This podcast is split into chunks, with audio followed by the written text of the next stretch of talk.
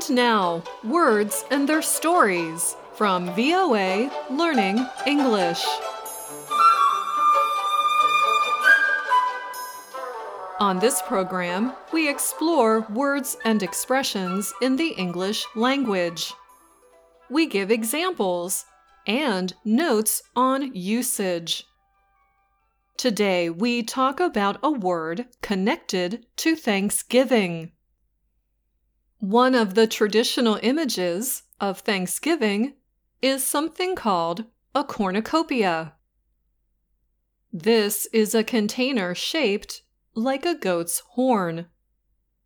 And it is overflowing with many kinds of fruits and vegetables, such as gourds, ears of corn, apples, and grapes.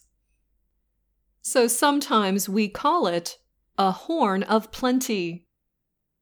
Plenty means to have a large amount of something. For example, if you live in the land of plenty, you live in an area with lots of resources, natural as well as social and financial. But let's get back to the word cornucopia. This word describes a large amount or supply of something. For example, the holiday table held a cornucopia of food and drink. Anything you could possibly want for dinner was available. While the image of a cornucopia involves food, we use it for an abundance of good things. If something is abundant, there is plenty of it. Here is another example. A recent gathering offered a cornucopia of jobs from many industries. Representatives from more than 200 companies were there offering jobs. There was something for everyone. Sometimes the word cornucopia means there is an unexhaustible supply of something. If you exhaust something, you use it all up. So if something is inexhaustible, it seems limitless, like a bottomless pit. For example, a library is a cornucopia of knowledge.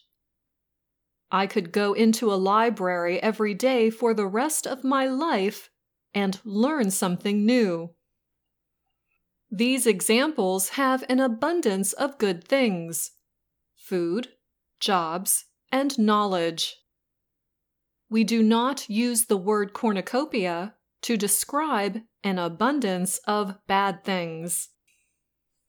Also, note we often add a prepositional phrase to explain what type of cornucopia it is. A cornucopia of food a cornucopia of jobs, or a cornucopia of knowledge.